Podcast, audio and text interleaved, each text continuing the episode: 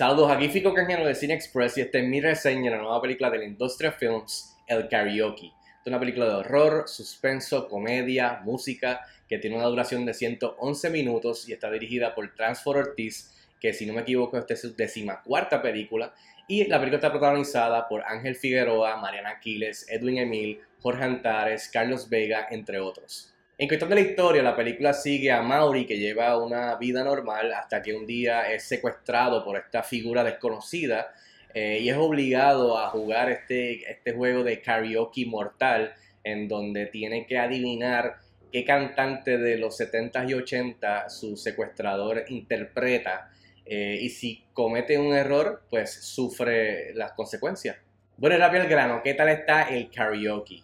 Para mi sorpresa, bastante chévere. Eh, y genuinamente pienso que posiblemente este es el mejor trabajo que Transford Ortiz ha hecho hasta el momento. Eh, me la disfruté de principio a fin y creo que la audiencia en general, al final de todo, sí, tengo mis problemas, tengo mis problemitas aquí y allá con la película, tiene sus fallas, pero en general creo que la audiencia va a salir satisfecho no tan solo en el aspecto del horror, sino también de la comedia y también de que es una producción de aquí de Puerto Rico. Entre las cosas positivas y que definitivamente funcionaron para mí, quiero empezar por decir que aprecio eh, el riesgo que se tomó el director Transford Ortiz en, hacer, en, en tomar este proyecto, en hacer algo diferen, diferente, salir de su zona de confort,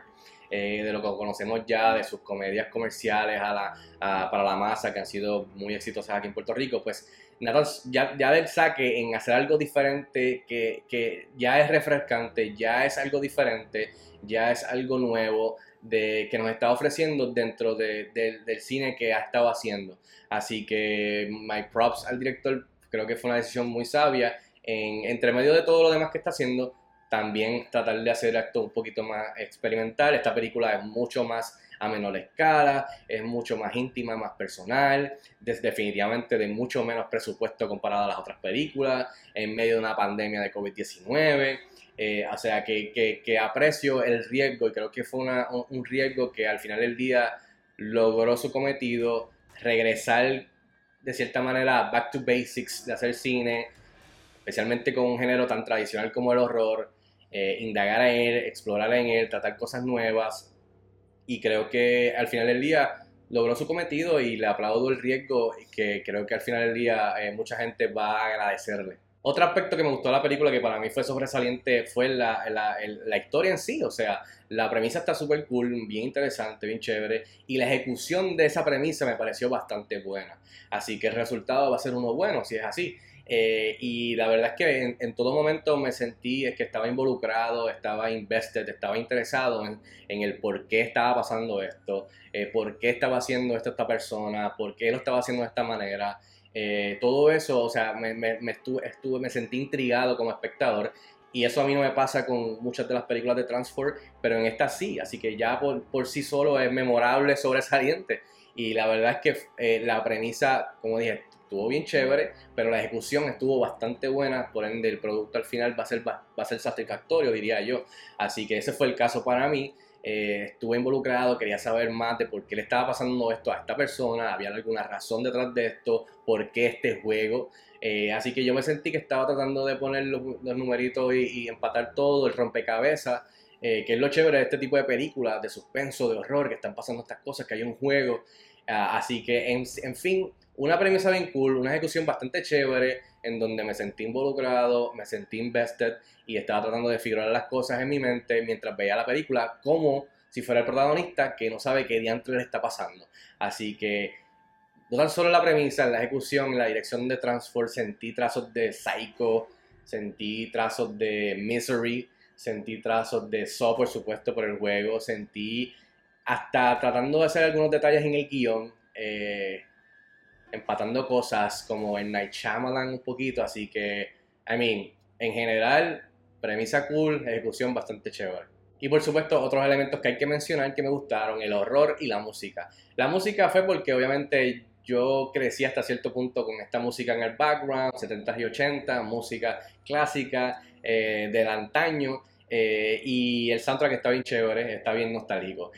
Y se lo, a, y se lo amarras a un horror este, que los efectos son prácticos básicamente, eh, horror old school clásico, en donde hay un poco de gore, eh, cuchillos, martillos, hay, hay, hay partes humanas, hay, hay, hay, sin decir mucho, hay, hay varias, varias eh, secuencias de horror, eh, en donde pues este, creo que los fans de este tipo de horror, este tipo de películas, van a salir satisfechos. Slasher, gore, de tortura, eh, o sea, van, van a salir satisfechos, y más que nada por los efectos prácticos, prácticos que pienso que funcionaron en general. Así que el horror y la música nostálgica creo que fue una buena combinación, eh, que le, entonces le añade ese, ese tono de humor oscuro, que para mí pues eh, esa combinación de esas tres cosas creo que funcionó muy bien. Ahora, el lado negativo de cosas que quizás no funcionaron para mí o que pudieran haber sido mucho mejor, nuevamente sí, la película no es perfecta, tiene sus fallas, eh, y les voy a mencionar algunas. Eh, las películas de Transformers siguen, siguen este, pecando de tener este tipo de, de, de música, de transición, eh, de situacional de cada escena, eh, en donde bruscamente cambia esa banda sonora o ese track a otra escena en donde la música eh, se, se, se, se, se siente ese corte abruptamente, se siente muy marcado de una situación de que estoy caminando por la calle normal, de mi vida rutinaria, y de repente me encuentro con algo, sal, cierro la puerta, corta la música, y la música es violines melancólicos porque estoy llorando y tristeza.